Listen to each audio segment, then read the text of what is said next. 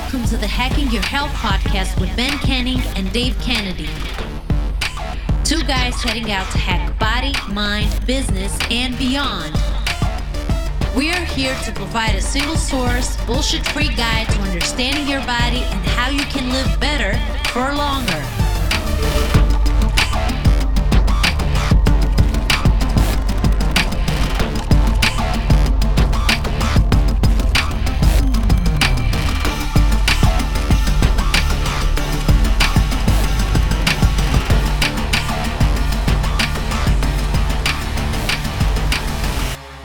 What is up, everybody? Welcome back. I am Ben Canning. I'm Dave Kennedy. A topless Dave Kennedy, it looks like.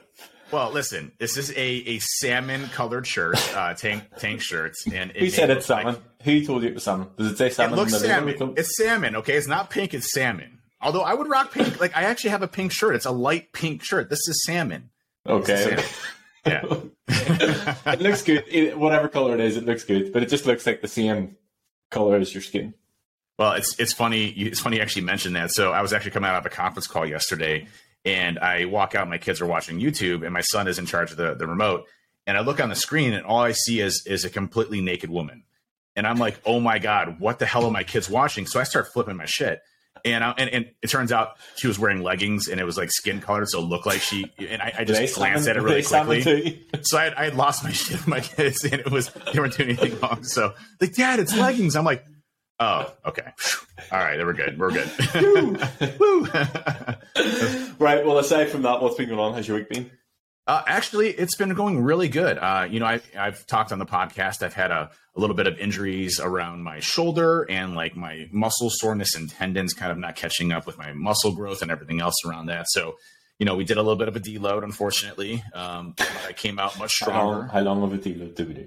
It was it was three days. It was three days. I did three days. I didn't do anything. days? I didn't do anything those three days. Okay.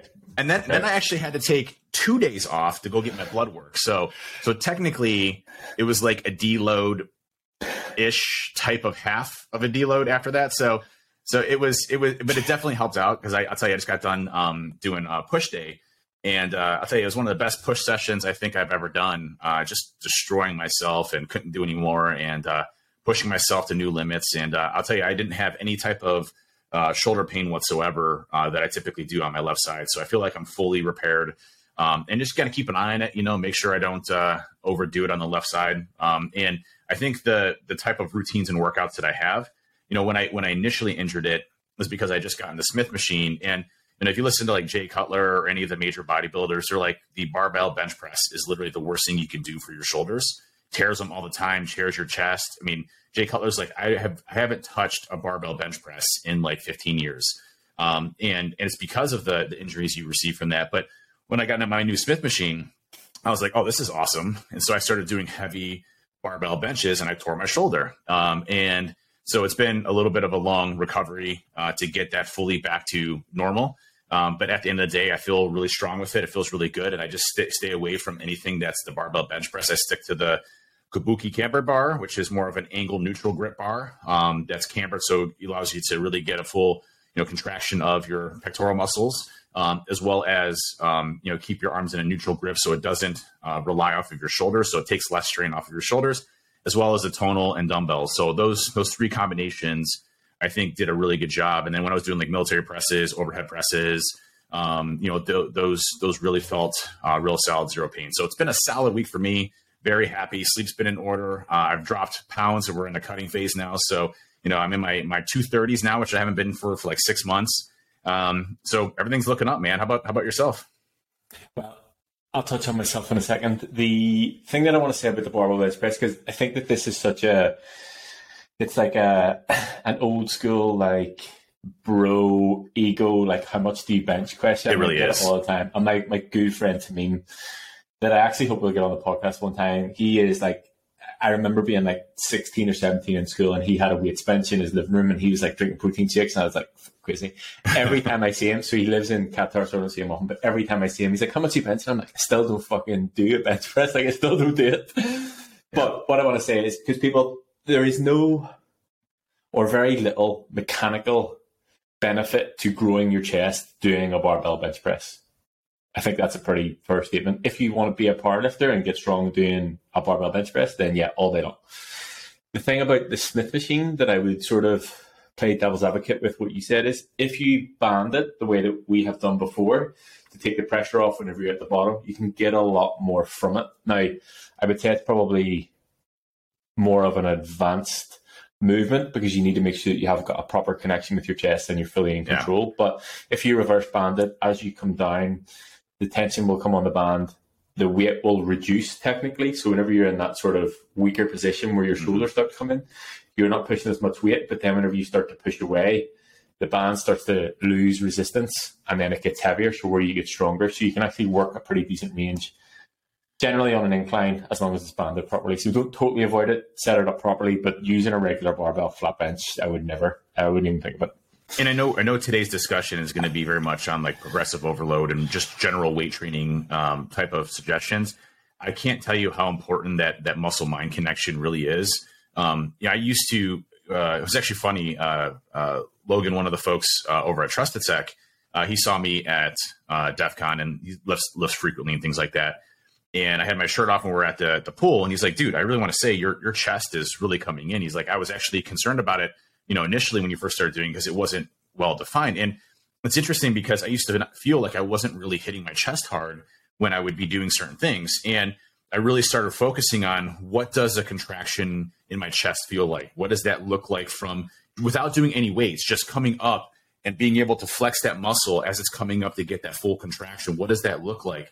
And I really spent time developing that muscle mind connection of being able to really get, you know, the full range of movement of that muscle uh, to get to that point. That's that's the only muscle I've ever had to do that with, by the way. Every other muscle I feel like, you know, I have a really good connection with. And it's gonna sound weird because I like my, my my my pectoral muscles hate me. Um, you know, we don't have a good relationship, but uh, you know, everything um, else really connected. everything else likes me. You know, but uh, my pectoral muscles, you know, still still don't don't like to talk. It's uh very it's a very desensitive. It's a it's a it's a non-sensitive muscle for me. Um, but uh, so when but I, I can tell now, you know, they just uh, today is a great example.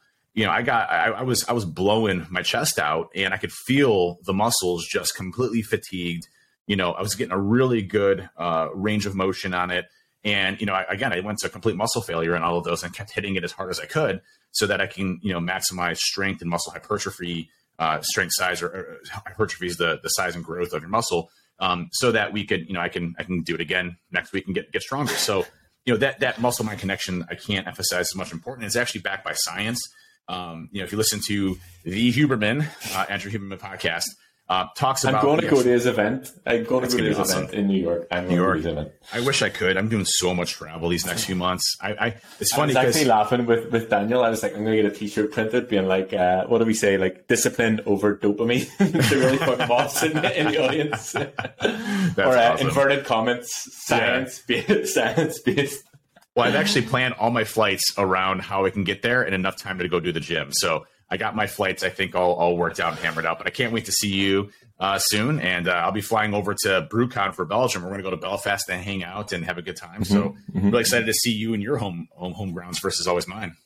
I'm gonna. I, I basically planned the the time around where we're going to train and where we're going to eat. I think that's that's pretty. That's all that matters. It. Yeah, yeah. That's Back all that matters. So number yeah. one, one of the things that we sort of said at the start of the moving into surplus is that's what we want to, wanted to work on because we both said that that was one of your sort of areas, parts are not yep. not strong. So it's obviously good that we've been able to get that, and it's actually funny because I I generally tend to find that the muscles that you can see you tend to have a better connection with. So obviously you can see your chest, like you sort of know how it works whenever you like either look in a mirror or look at yourself. So I'm glad you've been able to get that, and I'm looking forward to that's some of the stuff that we're going to go through whenever we're in Nashville, you know, going through exercise execution and mind muscle connection and stuff like that. And um, so I'm looking forward to that. In terms of how my week is going, um, I thought about this as I was coming down because I knew you would ask. And I was going to do the generic, everything's good, yeah, blah, blah, blah, fine. This week, in terms of progress and training and nutrition, has been a struggle. And I thought it was important to bring it up because I didn't want everybody to always think it's like easy and you know we've got yeah. it easy and blah blah blah. This week's been t- tough in terms of I haven't made much progress. So for the past however many weeks it's been, I've consistently made progress. My weight's dropped, blah blah blah, and it's been quote unquote easy. Um, I've been stuck in and around the I don't have it in pounds, like 92 to 93 kilo mark. So I didn't hit my target with GMs of 91 kilos, which therefore meant I didn't get my calories increased this week and we have to extend it for another week. And it's tough whenever you are ticking all the boxes in terms of getting all your training in, doing all your cardio, getting all your steps in, and the progress isn't happening. I've also noticed a slight dip in energy levels throughout the week. So during sessions, haven't been as focused, I would say, maybe, or haven't had the, the same intensity. So that has been a struggle. Um, and even whenever it came to work this week, it was a bit, it was harder to get focused and harder to get concentrated. So that's my reality check in terms of how this week was. Now, I am going away this weekend. Me and my brother are going over to Manchester, and I will eat more calories than I have this week. And I think that will do me a lot of favors in terms of coming in next week with more energy levels and things will be good from there. But I just wanted to give that reality side of it because I often see that with social media, everybody's like, oh, you know, things are going so well and look the progress that I've made, blah, blah, blah. There are weeks that it's tough and there are weeks that you will struggle. Aside from that, um, work has been going good. Um, as we know, I'm, I'm sort of not taking any more clients on from the end of this month. Um, I have been doing a lot of planning for I guess the next couple of trips, which I'm excited for. Um, I'm excited to get number one into your gym, hang out with Cardi B, and then number two to go and train in Nashville with everybody else. And actually, an interesting point, I was on a call with Rob earlier on, and uh, I think that one of the coolest things for me every time we do something like this, like an in-person event, is generally are going to be in like six month increments. And I think it'll be cool for everybody to, who goes to see how much progress people have made in six months because it's not people that they're going to see any yeah. other time of the yeah. year, and they'll see each other like the progress that they've made over six months. So I think that'll be cool. It'll be cool for me, obviously, to see everybody in person, and obviously have a pretty solid plan of, of the weekend and how things are going to go. Um, Dude, I'll, I'll tell but, you, uh, Jason uh, sent me a message the other day on Facebook Messenger, and he's like, "Look what you've created to me." and he is jacked, man. I'm actually yeah, nervous about him. He's made some serious gains. I'm like, oh my god, like I, I was like, man, I, I feel I'm feeling inadequate here. I need to step my shit up, you know, like, and that's great. I love it, you know. Um, you know, it's seeing the progress of everybody and the excitement, and you know, Kevin obviously was on the podcast uh, last week, and you know, all of that stuff just culminating is really cool to see such a a group of people caring for one another, helping one another, lifting people up, and having the success that that you absolutely can have. And I think that's just like what we're all about, right? It's just that positive community of helping each other out as much as we possibly can. And it's cool to see the results of folks that are starting to do it. I just saw, I just want to do a shout out really quick um, to somebody on Twitter. Uh, it was uh, Ben. So it's uh, one infosec Ben. Um, and he said, one month into uh, one month in and holding strong, starting to feel the need to work out instead of it feeling like a chore, uh, which will definitely help maintain consistency. Already starting to see the physical transformation and strength building. I mean, Ben, congratulations on the success and, and being there for one month. You know, those are the things that form habits that allow you to be successful the rest of your life. And, you know, that's what we're advocating here is small habits, small changes, but consistency is what will make you successful in the long run, whether it's nutrition, whether it's mindset, whether it's resistance training, whether it's steps, all of those things compound into what we're doing. So just a quick shout out to there, but just really cool to see the group, you know, both BC fam as well as the entire We Hack Health uh, uh, community really upholding each other uh, and helping each other out. And so many different folks, men and women, just sharing their experiences, really helping each other. It's just been an awesome, awesome thing to see. So congratulations to you and what you put into it. Uh, it's all working out. I think the, the, the cool thing for me that, that we're starting to see now with the likes of Jason, because he, he sent me, I don't know if it was the same photos, but similar. He said he couldn't sleep and it was like 2 a.m. And he sent me photos in the gym. The cool thing that we're starting to see now is people who have went through like massive fat loss phases who have, you know, been in a deficit for what seems to be their entire life. And, you know, always their main focus was fat loss, calorie deficit, blah, blah, blah, blah, blah. That they sort of transitioned to build a muscle and getting stronger and eat more calories and things like that. So you then start to see a totally different type yeah. of transformation. So all these so guys different. are like, even David Boyd, he sent me, he goes, what do you think? He sent me a video of his um, dumbbell floor press.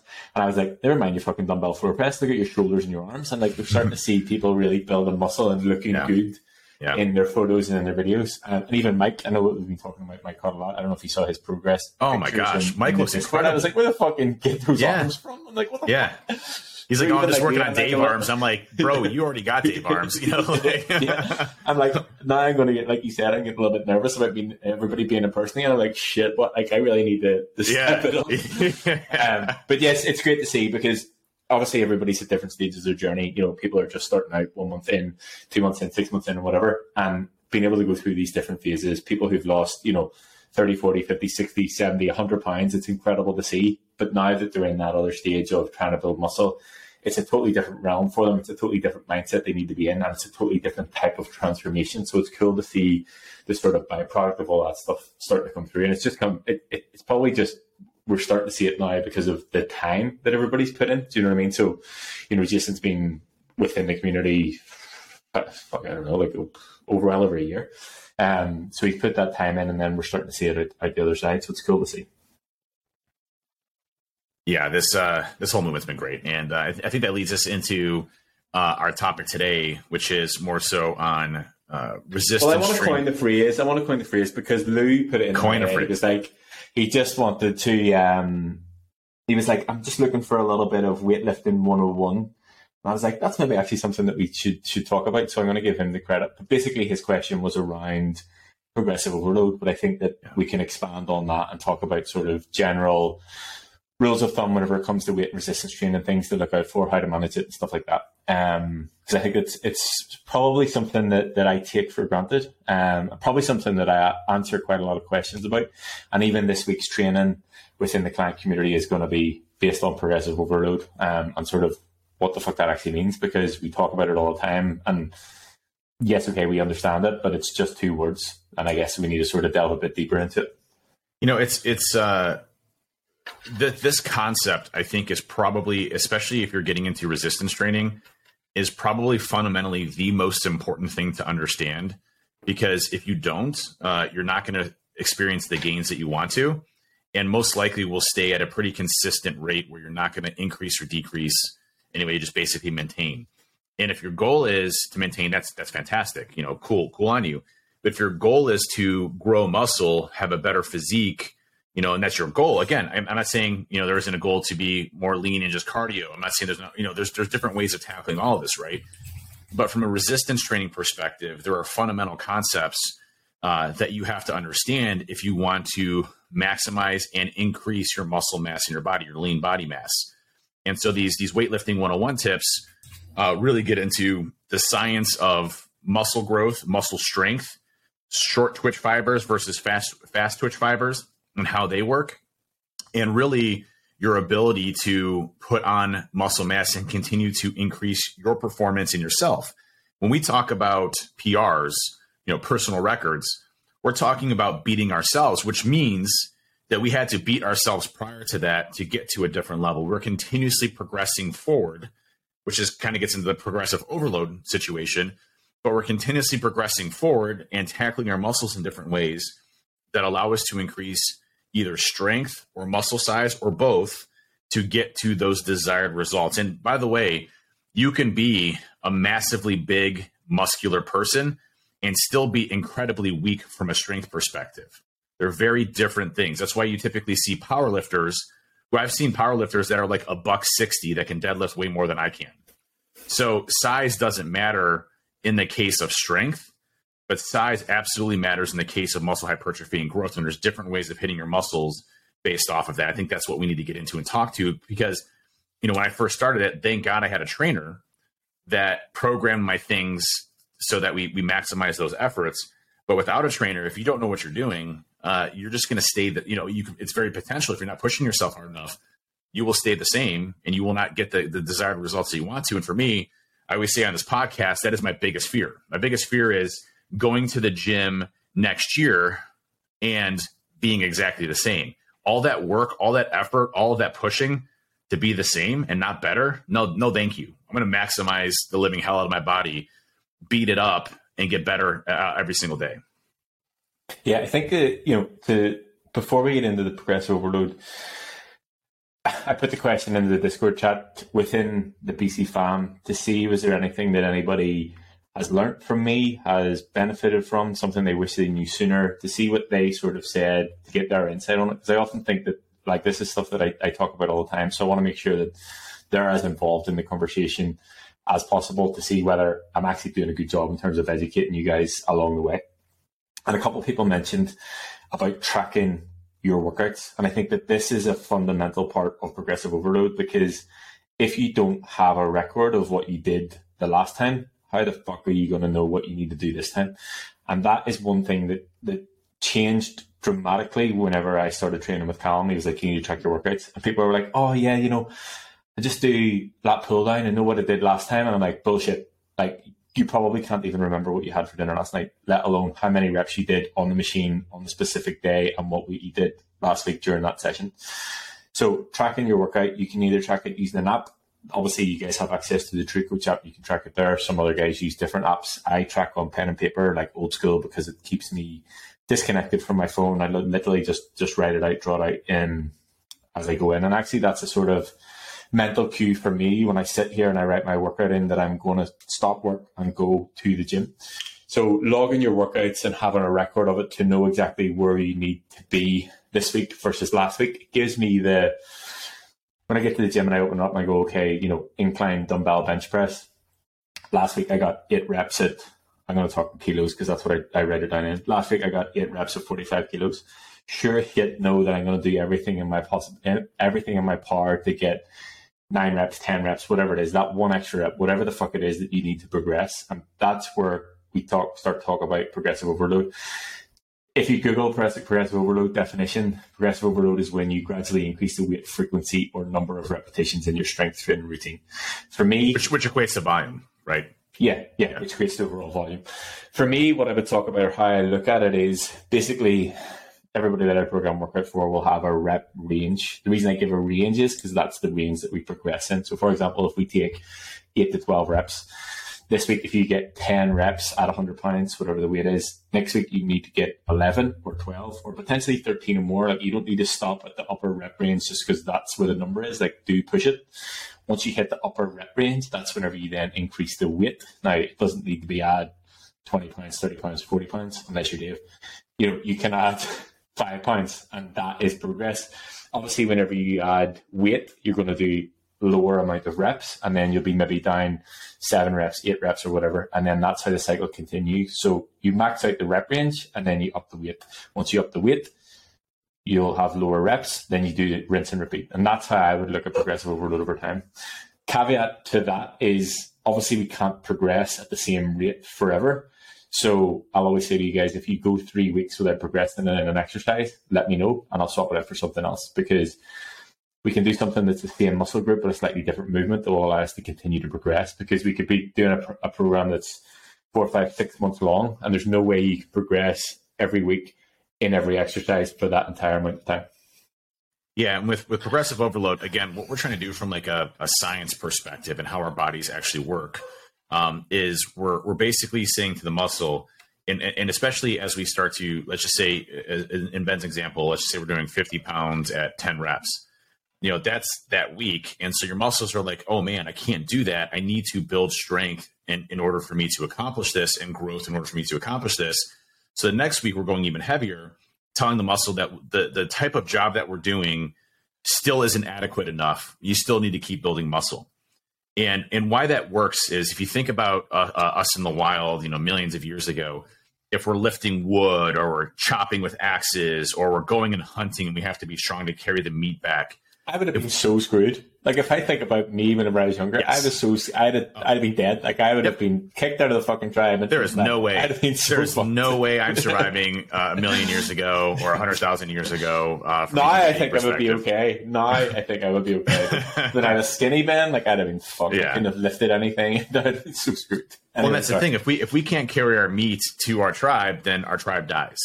Um, and so this is our body basically compensating for us to get stronger to be able to complete the daily tasks that we need at hand. And that's why, you know, when you look at people that, you know, are doing heavy labor and work, they they typically are very strong. Now, here's the difference. You know, you can eat horribly from a nutritional perspective and still be massively strong. You know, you see this very heavily in like the powerlifting um, side of the house. I'm not saying that's, that's consistent across the board. These folks are ridiculously amazing, but a lot of times they don't have the same physique, for example, as a bodybuilder that's focused on you know lean nutrition and and staying as skinny as you possibly can while building the muscle or doing cutting and bulking phases and things like that. But again, what we're trying to accomplish here is to overload the muscle to increase either strength or size. Now, there's a difference between short twitch fibers and fast twitch fibers uh, in our muscles.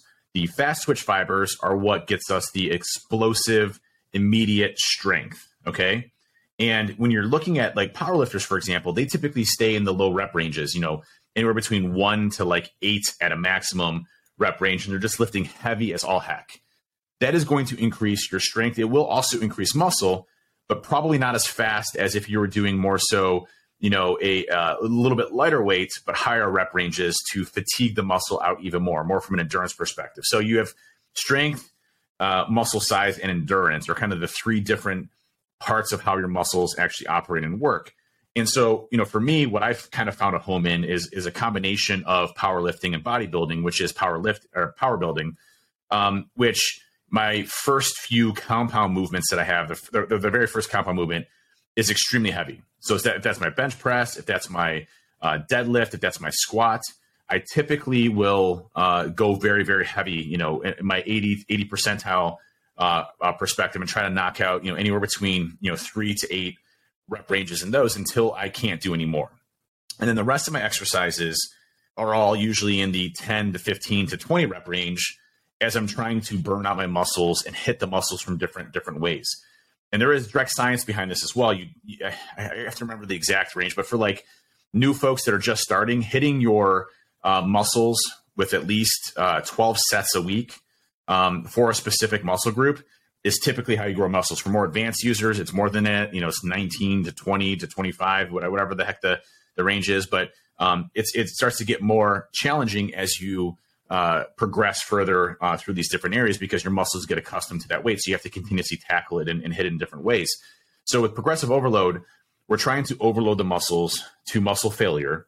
And it really directly equates to the amount of weight, the amount of reps, and overall volume that you're putting through your muscles. And again, if they can't handle it, you know, when I'm doing uh, my lifts, like today is a great example. Um, I was doing tricep extensions and I was doing uh, cross cross uh, rope tricep extensions. And so I have both my arms here, and I'm literally got 10 pounds, you know, and I'm going up and down because it was the last set of the day, and I'm exhausted, and I and I get to like rep, you know, eight, and I'm shaking, and I can't get down any further. Like I'm I'm stuck here, and I and I have to stop because my muscles are completely at failure to where they're not working anymore. That's what we want to accomplish. We want to get as close to failure as possible so that our muscles know that we are not strong enough for the tasks at hand to create that mTOR process and protein synthesis and muscle muscle building process in our bodies to increase our muscle mass size as well as strength as we're going through this. Agree. And I have a new tricep exercise for you to try whenever I'm over there. I feel like I need to always come with a new tricep exercise to, to fuck you up. The thing that I will say, and this will lead us into the next topic, is with all of that being said about going to absolute failure and stuff like that, number one, do it safely. Don't injure yourself. You don't want to get a dumbbell to the head. But number two, it needs to be done with correct exercise execution. This is something that Scott brought um, within the family chat. There's no point in pushing yourself to the point of failure if you're a not contracting the muscle and b going to put yourself at risk of injury or jeopardize some other part of your body. So always focus on exercise execution. And what I mean by that is working within your active range. So whenever I say active range, I mean the range that you feel comfortable and in control of moving the weight. So if you use the example of uh, Paul used this whenever I was in Birmingham at that at that event. Uses the example of musical statues. So basically, if you were playing music and you were doing a bench press, whatever it is, if he stops the music, you should be able to stop as soon as the music stops and be in control the whole way. And oftentimes you'll see people just repping it out, like and using the momentum because Jason talked about the momentum in of your muscles and the elasticity of your muscles to get through the movement. Yes, okay, you can move the weight, brilliant, but you're not actually contracting the muscle. So can you actually stop whenever you're doing that? And that's where it comes down to active range and exercise execution. A couple of ways to test your active range, and I thought about this all week. Like, how the fuck am I going to prescribe this for anybody who's not lifting or not lift, not watching? Everybody should be lifting, not watching. Um, so the way that I would describe it is basically, for example, if you take your, we'll talk about bench press. So if you take your bench press and you lie on the bench everybody's going to have to do a visualization exercise with me. If you lie on your bench and you put your hands up in the air and you bring your shoulder, you bring your elbows down by your side, the place that they go naturally is your active range. So anything that's past that, so if you have to pull your elbows back, or bring your shoulder blades together to get that further down, then that's your back starting to do the work. Or if you had a dumbbell in your hand, it would be the weight pushing down on it. So if you're lying on the bench, you bring your elbows down and your elbows are just in line with your shoulder or just slightly past it. To me, that's your active range because you can go there without having to use any of your back muscles or use any weight to do that. Another example would be the leg press. If you sit in the leg press and keep it locked in, the safety on, and you put your foot on the leg on the pad of the leg press and just bring your knee towards you. The pad won't move. Just bring your knee towards you. You'll notice how much distance there is between the pad and the the sole of your foot. That again is your active range. Everybody's different. I tend to look at like hip to knee ratio, so where your knees in line with your hips. Some people will have a lot more range in terms of their their knees will be up around their ears. Some people will have a lot less range. But that sort of um, that sort of comment about you need to come full depth there will be a point that the weight of the leg press is just pushing you down, and then you're going to have to really jeopardize, you know, muscles like lower back and strain yourself to get up out of that. And I would rather you slowly come down, pause at whatever that point is in your active range, and then be able to press and actually contract the muscle and feel it on the way out, rather than just using the momentum and the elasticity of your muscle. I think Hopefully the, everybody was able to get that because I know there's a lot sense. of visualization there. It made sense. I think, um, you know, when you look at at the type of movement you're trying to do, I always see, you know, folks at gym, and it's not my area to critique. You know, it's just not how I would do things. But I also look at a lot of, you know, professional bodybuilders, power lifters, and and they'll share their workout routines and kind of how they do things. And I'm always looking at like form and technique. Like I just watched one yesterday with Jay Cutler, and I actually tweaked my tricep extensions a little bit when Jay was explaining is for one, the tricep extension is one of the only movements you actually lock. You want to lock your elbows out so you can get that full range of motion on your tricep, which I didn't even think about. The second part is he said, you know, as you're going down for that tricep extension, to kind of curve your arms in like this. And if you're looking on the screen, I'm, I'm, I'm, moving my arms inward. No, you need to describe it. You need to do visualization because I'm trying. not everybody, I was trying to not everybody's watching. Listen, I will This- say as well. I know that we had 36 people who watched on YouTube. We now have 51 regular watchers Going on up. YouTube. It's going yeah. up. Yeah, yeah. Look at that. Make it, make But it, anyway, make sorry. it. No, you're good. Um, so when you when you pull down, you're you're basically taking your your your hands. Obviously, you're keeping your your um, elbows as close to your your side of your body as possible, and you're coming down for that full contraction, locking your your arms out. But you're also kind of twisting your your um your hands at an angle so that you can get that full flex of the tricep muscle as you're coming down. So I tried that today. I'm like, oh, this this sucks. Like I didn't even think about that. Like you know, just little tiny tweaks that you can do to introduce things as you start to look at these. But you know, form and technique, and also you know, don't bang through your sets as fast as possible. I mean, you know, when I'm doing it, I'm, I'm trying to you know go up and down very controlled and very slow, especially you know explosive power up, slow you know movement down, explosive power up. It's what we call tempo. Thanks, Ben. Uh, and slow power down. So Don't worry. I have that. I have a note to, to, cover tempo. We'll cover tempo. That's good. That's good. The thing, the thing that I want to talk actually about your tricep because that guy, uh, Mike, I can't remember his name, the big guy with the tattoos on his face that I sent you, the Canadian guy. Think Yeah, this yeah. guy's a badass. He talked about the tricep extension as well, and it was an interesting point because yes, why do you need to get the full contraction? So what you're talking about whenever you're talking about turning your wrist out in a, I assume it was a rope. Tricep Yeah, it was- it was a rope. Yeah, yeah, yeah, yeah, yeah. yeah. So turning turning your wrists out, that gets your the long head of your tricep in that fully contracted position. Now, that's where your tricep where you feel it. So you feel your tricep connecting, contracting. You can feel the muscle there. Yeah. While it is important to get there, I absolutely agree. It's also important to work through that range and have the challenge the whole way through because it's not just that fully contracted position. So if you think about your muscle contracted and extended. So if you think about biceps and triceps working in opposition to the other, my biceps fully contracted, my triceps fully extended, and the opposite way around when my triceps fully con- fully extended, my biceps fully contracted, other way around.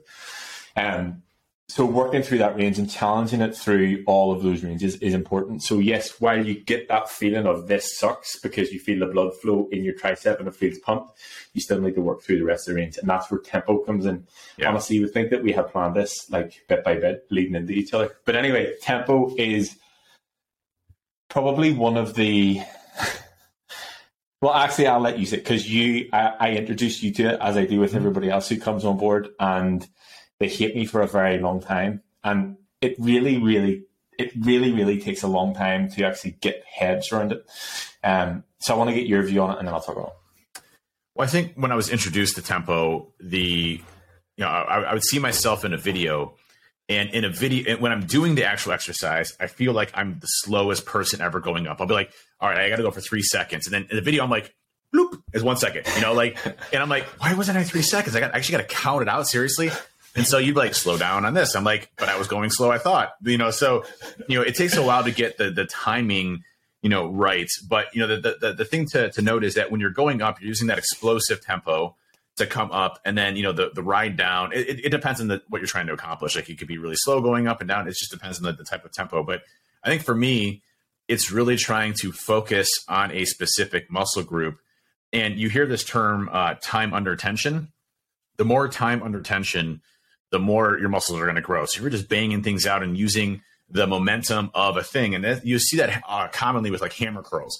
You see people like rocking up like this you know so basically rocking your whole body upward so that you can get the you know get it down and then you kind of go down a little bit slower. Or even um, you know lateral raises where you're basically just rocking your whole body to get yourself up actually i had a call with um, chris russell during the week and he's obviously been hashtag we hack health since the very start. Yeah chris is awesome. shit. Yeah yeah, yeah. Um, and we, we were chatting about lateral raises and he was talking about you know young kids he sees in the gym and they're like you know banging out 45 pound dumbbells and like just swinging them and it's just like you're gonna so fuck yourself and jack up. your shoulder up so bad. And I have you know I have people come clients talking all the time like I'm really not progressing on lateral raises. I'm like what weight are you doing? And it could be like you know 10 pounds or 12 pounds. I'm like that's what you need to do like you yeah. need to be doing and like think about the size of that muscle compared to the size of this yes. muscle or that muscle or whatever else it's a small fucking muscle it can take a lot in terms of a lot of reps, but you can't do it with a lot of weight to actually get a proper contraction, especially like trying to actually contract that that muscle up. And that's this is this is where sort of tempo falls into that.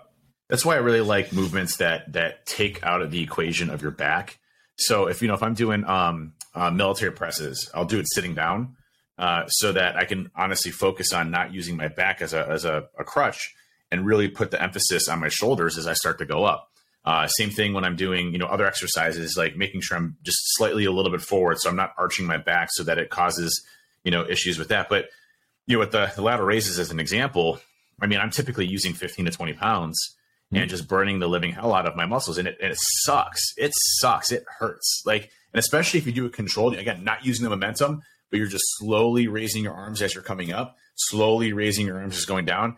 I mean, like with 15 pounds I get to like the ninth or tenth rep, I'm like, I hate my life right now. So lateral raises is yeah. actually this is this is how I introduced clients to tempo on their first session whenever I was doing one to one coaching. Um, and it didn't matter if it was a female who weighed 100 pounds, a guy who was jacked who weighed 200, or somebody who weighed 300 pounds. It didn't matter who they were. I always would have given them the smallest dumbbell, so they're one kilo, so 2.2 pounds, whatever it is. And they would always look at me like, what the fuck am I going to do with these? Like, you know, the ones off the top rack that sit in a separate rack that nobody yeah. lifts. And I hand them to them.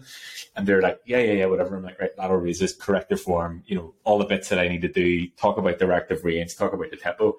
And genuinely within like 12 to 15 reps, their entire body's shaking and they're like almost in tears. And they're like, the, this is where I can teach you that the weight doesn't have to be massive to get the stimulus on the muscle. And it was always one of my favorite things to do. I would leave it to about two thirds of the way through the session because they're feeling good and they're feeling confident with everything else. I'm like, I'm going to fuck you up with this one kilo dumbbell. Um, but yes, yeah, so that's where the tempo always come in. A side note on the, you reminded me of the thing there of, of Helmy, actually, who is a big boy. Helmy's um, a boy. yeah, I, actually, uh, who did I saw a picture? Someone saw a picture of him recently. I don't know who it was, but he's like, I remember Kevin, but he's like, he's like, Helmy is a really because oh, I shared his I shared his thing in Instagram. He was like, actually, he's a big boy. I was like, yeah, we weren't shitting, I actually need to. We'll train at his gym one time. Whenever yeah, dude, I'd love to. Oh my god, I would love to live with live, live, live with Helmy. um, but you're talking about sitting down to do your overhead press. I remember this as clear as day whenever we used to work in, in Gymco.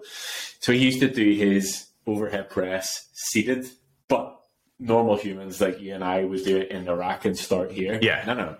He has the bar sat in front of him. So you can imagine it's not like, you know, it's not like 80 pounds. There's Yeah. like, it was a hun- I remember it being 120 kilos. So whatever that is, like 250 50, pounds, something yeah, like yeah. that. So he gets ready, the bar is sat in front of him, and he just picks it up and just fucking yoinks it up and holds it and then sits down with it. I'm like, normal people don't do that. And just starts whipping it out over his head. Um, but yes, he's a whole totally different ballgame. Um, Yeah. No longer pursuing a career in bodybuilding, though. After the last conversation I had with him, just to let everybody know who's concerned about Helmy and his bodybuilding career. You know, I, Um, I do. I do want to th- make a quick statement on the whole bodybuilding thing. It's like you look at what those folks put their bodies through. I mean, you have to be heavily juiced up, and you know, have to go in a really crazy direction. And longevity isn't something that you should consider if you're doing bodybuilding. I mean, I, I'm just seeing these stories of these folks that are dying at 40, 50 years old, and it's just. I mean, they're pumping themselves through so many different things and cycles, and how Helmy's only 26. yeah. I mean, He looks, yeah, he looks older than me. he does, he does, He does. yeah. Um, but yeah, lot- so his, lot of the his reason for it is. Oh, my What? headset's telling me I've got a low battery. I don't know if you can hear that, but I definitely. No, can. I couldn't hear it. Um, but yes, so one of the one of the things was his his health. So he suffered a lot of issues after. I don't know if he did a YouTube video on it, but he, did, but he suffered a lot of issues with his like kidney and liver and digestion after his show. Um, and then obviously the other side of it was there's there's not really much return in it unless you're at that like Olympia level. So he just wanted to focus on his business and helping other people. So I thought that was fair. That's that's a Um, good yeah, decision. well, I definitely. Yeah, Yeah, I agree. I agree. He's still. I mean, I train with him. Like he's still the same. Yeah. He's not doing anything. still a big boy, but doing- yeah. yeah, yeah, yeah. We actually Yeah. might be able to get him to go out for dinner and not eat out of his fucking somewhere. But anyway, um, yeah, that'll be an interesting session for us for sure. I'll have to plan that. But Yeah. yes, so we're talking about tempo. So what the fuck does tempo actually mean? Because I get asked this all the time. Again, this is going to be a hard one to describe because not everybody's looking at me. But tempo basically, whenever I program tempo, I use four numbers. Generally, it will start with a high number, then it will be a one or a two, then it will be a one or a two, or then it will be a one or a two, depending on what it is. The way that I would look at it is if we take three, one, two, one as an example, three being the first number indicates the first part of the movement. So I can't say whether that's up or down or push or pull because it depends on the the movement. movement. The second number is the pause at whatever point you are in the movement. The third number is the opposite of the first part of the movement, and the fourth number is the pause at the other side. So if we take if we take a squat, for example, a three one two one, three seconds is you three seconds on the way down, so it takes you three seconds to get down into the bottom of the squat. The one second pause is the pause at the bottom, two seconds on the way up, and then one second pause at the top. Is the easiest way that I can explain it, and you can sort of translate that into whatever the movement is across the board. Some of them are a bit different. Sometimes I'll use four seconds, sometimes I'll use five seconds, depending on the distance that you need to go in the movement. So, for example, like doing a tricep extension, you know, bringing your arm from here to here versus doing a hack squat. There's so much more distance, so you need Yeah. more time there. Um, also, it sucks infinitely whenever you have a five second on a high Well, on a let's just, let's just be perfectly clear. Hack squats in general suck. But, but yes, yes, yes, that's true. That's true.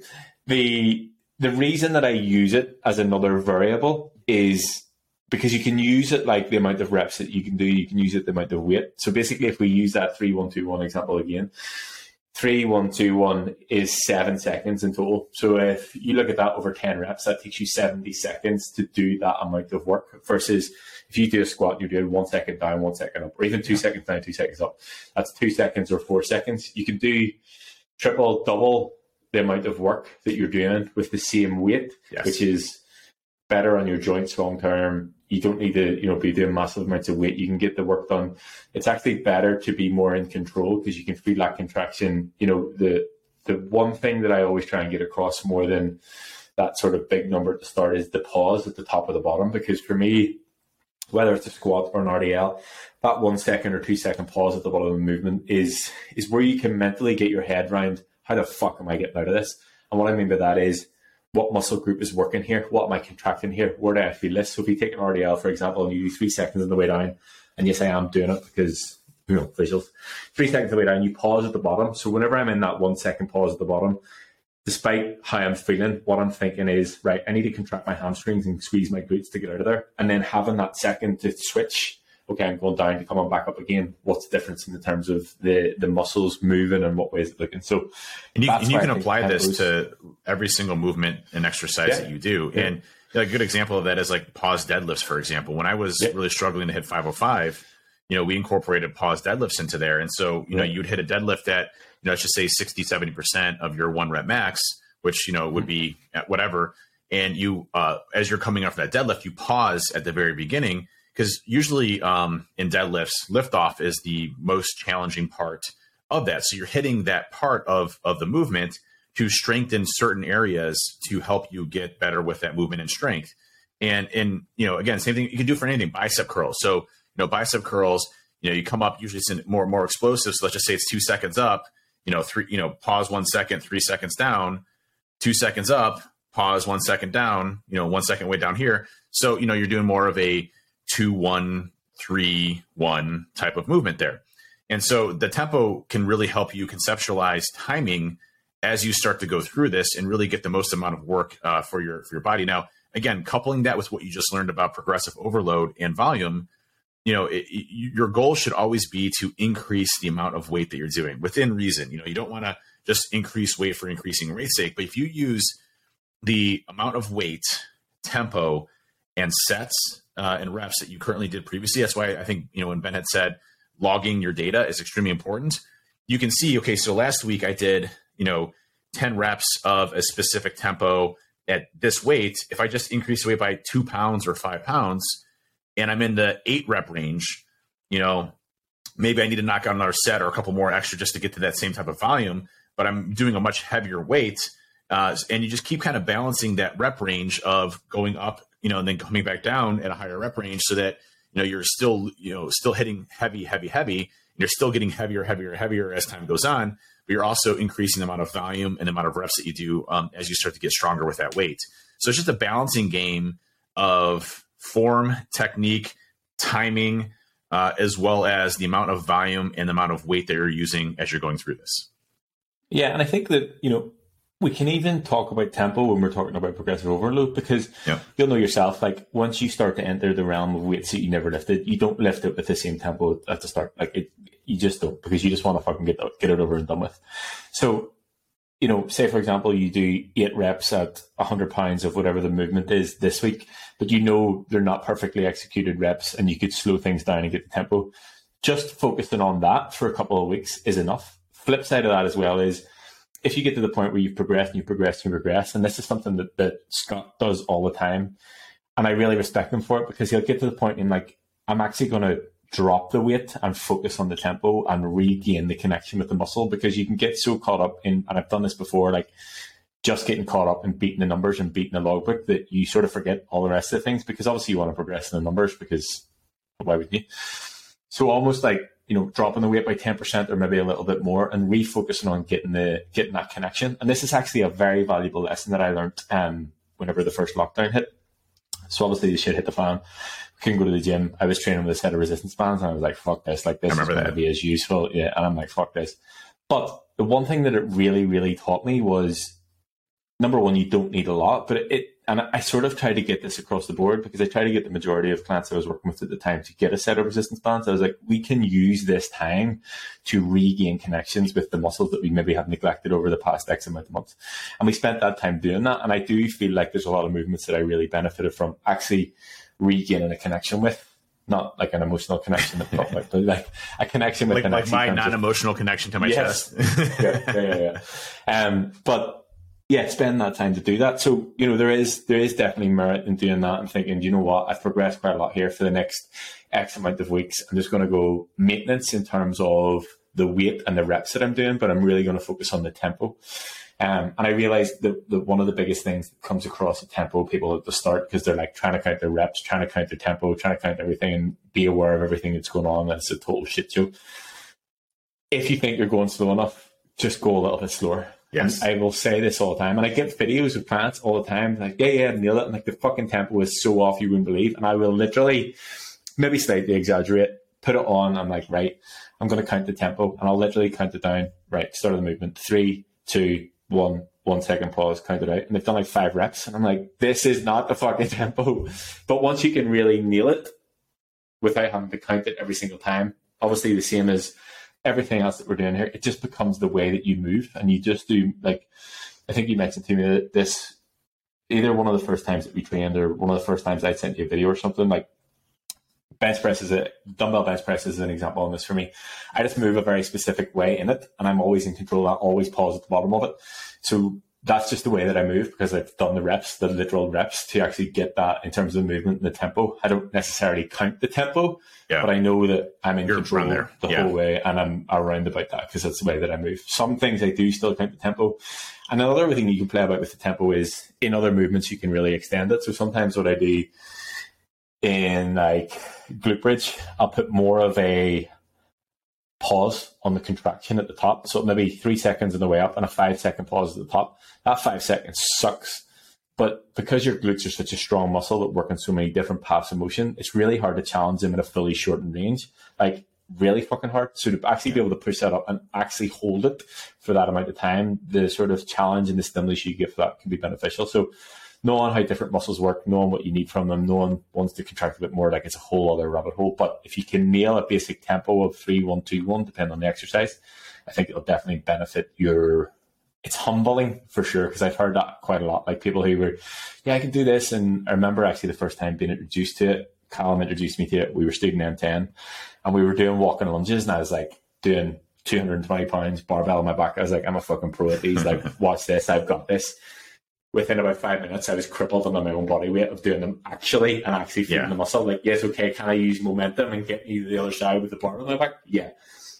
Can I do that actually doing tempo and feeling the muscle contraction under my own body weight? No. I was literally, my entire body was shaking. So that was my introduction to tempo. I, I think, you know, you hit on one point there that is so funny for me is, is the timing aspect of things. If you think you're going uh, at a good pace, you can absolutely go slower and it's always you know when I when I look at the videos I record myself lifting, I look at the videos. I'm like I was rushing through that set. I needed to slow down tenfold, and I thought I was doing a great job. You know, with that's with why videos are so beneficial. They like, are. yes, okay, it's great for me to see for you guys and be able to correct yeah. them, but even if for you to do, like, I still do it, and I'm like, oh shit, I could definitely do better in that because how you think you look and how you actually look is two completely different things. And I think that that's one thing that I'm going to really enjoy about our time in Nashville because I'm going to group people off, and I think other people seeing other people move, yeah, because generally the most majority of you guys train by yourself, will be good, will be eye opening because they don't necessarily see the things that I would see. Do you know? I mean? And and I also think on the second point, you we we get caught up in the rep range numbers. Um, yeah. You know, we have to get to 10, we have to get to 12, we have to get to 15, we have to get to 8, we have to do this you know, at, at, the end of the day, how is your muscle feeling, right? What's the feelings of your muscles? Uh, you know, how, you know are they upset with you? Then that's a good see thing. like a, a meme of like yeah. the of your chest, muscle, yeah. muscles. It's like I'm angry at you. I'm not going to flex today, but uh, no. But I mean, you think about it. I mean, when you're doing tempo and you're going slow, even if you hit six, that is perfect. Like if you're hitting that muscle fatigue and contraction that is so important during this period of time of you trying to burn your muscles out from a muscle fatigue perspective and progressive overload, you know, the time under tension that you have in those exercises are what's going to be some of the most valuable things to hit new new peaks and really get you out of those plateaus. And plateaus being, you know, you're not making any progression or moving upward. So for for me, you know, slowing down is always a thing that I have in my head that I talk to myself with all the time. Slow down. I was doing uh, the tricep extensions today, the crossbody tricep extensions, and I was doing them. I started off you know, ah, I'm like, Dave, slow down. And and the contraction is so much better from hitting that muscle group and burning it out. You know, I was only getting to eight or nine uh, with like 10 pounds. Uh, you know, that's that's what you're looking for um, when you're going and doing this. And that's what you're trying to accomplish is controlled, slow, time under tension, volume, and eventually increasing strength, right? And those those things will make your gains as as high and maximum as they possibly can be. Yeah, and I want to actually you mentioned that I want to quote Jason because he sent through a list of stuff here that, that he focuses on that he's learned over time. And his point was eight proper reps yields more benefit than 15 lazy ones. And that's exactly it. Can you do 15 reps, like, you know, swinging your body and throwing the weight about all day long? but eight actual proper reps where you're fully contracting the muscle and actually feeling it are more beneficial to you than those 15 reps. He has put slow down three times in in his list of things to do. Another thing he said was no jerking movements, which again, you know, I talk often about stability, and that comes back to the exercise execution topic. Um, you know, being stable in the movement, it sort of will reduce. Number one, it will increase the ability to contract the muscle you're working, but it will also reduce the the risk of injury through that as well. Um, he also said do a practice rep, and your warm up sets are important too. Yep. Um, so I think that that's that's a lot of.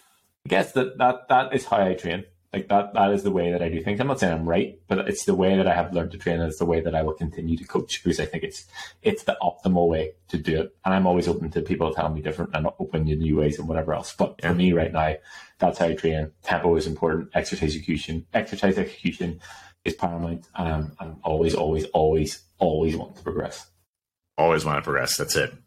I think we hit on the the the, the good spots there, and uh, you can wrap things up. But I think yeah, you know, I, mean, I covered I covered my list. I had active range, tempo, great. Overload, that was perfect. You know, it's, it's always great it. that you know I'm sure folks think we plan this. You know, we we do to some extent from a topic perspective, and then we kind of come with our own you know experiences or things that we've researched or things like that together. You we try to decide a topic uh, earlier in the week, and then kind of come from there um, that helps us out kind of with the, the planning here. But most of the time, most of the most time, of the time. Sometimes, sometimes, it's just YOLO. Like, okay, let's go. But you know, again, our, our whole goal here is to share our experience and knowledge and it and and help others that may be struggling in certain areas. What you're seeing here and what you're hearing here is ways that you can improve your weight training and resistance training to get what you need to out of out of your goals and objectives. And again, you know, if your goal isn't resistance training, it's more you know, performance and endurance or things that can absolutely help with that. So, you know, you're looking at sprinting, for example, or, you know, long-term running, those are going to be your short, short twitch fibers, which are going to help more with muscle endurance. So resistance training can help increase your ability to perform in certain sports, uh, can increase your performance when it comes to, you know, running and sprinting and cardio. So it's not to say that these are all mutually exclusive and you need to be, you know, deadlifting 600 pounds or 700 pounds or wrestling bears like Phillips. Uh, Philip was, uh, you see that? I thought he was joking, man. I thought he was, was joking. It's a legit bear. no, a legit. It's a legit bear. He wrestled bears. Yeah, yeah. yeah. I'm like, oh shit! I Rafa come into the chat. He obviously hasn't been in the chat in a while. He was like, I come in here to, to, complain about my split squats, but I'm afraid that if I do, there might be wrestle a bear in my next program. that's that's the ultimate punishment. Is you have to go yeah, wrestle yeah, a bear. we don't want to talk about Phillip. Phillip used to, uh, uh, you know, used to wrestle bears. I guess when he was younger. it's, it's, it's, a sport. It's a sport where you kind of like wrestle bears, and you know, it's obviously not hurting his uh, Phillip Wylie. He's not hurting the bear or anything like that. It's a, you know, they're they're they're trained bears and things like that. And it's the bear looks scared in the photo. The bear looks scared. The bear actually looks scared with Phillip. I mean, I. I I, I mean, at that point, I, I would be scared of Phillip, and I am scared of Phillip now. I'm actually very intimidated that he, he joined the group, but he's awesome. He's great. Uh, such a positive energy uh, with Phillip, and uh, I look forward to hopefully getting the train with him too. But it's just, you know, again, uh, our, our, we're here to you fill up on the bar. yeah. I want to wrestle a bear. Uh, no, we're here to create a positive community for everybody and help people out. So hopefully you enjoy our podcast. If you do, please share it with your friends, your family, um, folks that you think would be more beneficial. We're going to continue to get uh, additional guests on here to share their experiences, both from a, a, a man and a woman perspective, as well as you know different experiences that they can share their successes and their struggles. Because I think it's important uh, for not just to be us out here, but also representing the community and people that are having success out there and what's changed for them. Because my, you know, what's what's the, you know what worked for me may not work for for somebody else, but at the end of the day, what does work is the fundamentals: nutrition, mindset, and rep- repeatability around resistance training or what you're doing from a, a workout perspective. I heard uh, Dr. Attia, who's uh, one of the leading uh, folks on longevity research uh, in the industry, talk about uh, the single best thing you can do for yourself, for your health, and for your body isn't a specific pill or medicine. It isn't a, specific supplement. It's literally getting out there and being active. And, and that has the biggest impact on longevity possible. And again, you know, different training programs may be different, different ways of going about it. Your, your, you know, what you want to accomplish may be different than ours. But at the end of the day, we all share the same foundation, which is, you know, if we eat healthy, we live healthy lifestyles, we create healthy habits that will equate and turn into longevity as well as what we want to accomplish in our lives. So uh, please share us. Uh, we hack health on everything uh, Discord, social media, Twitter, uh, Facebook, you name it. Uh, but we also appreciate everybody out here uh, listening to us and uh, giving us the motivation. You inspire us. I agree. Catch you next week. Catch you next week. Later, all. Bye.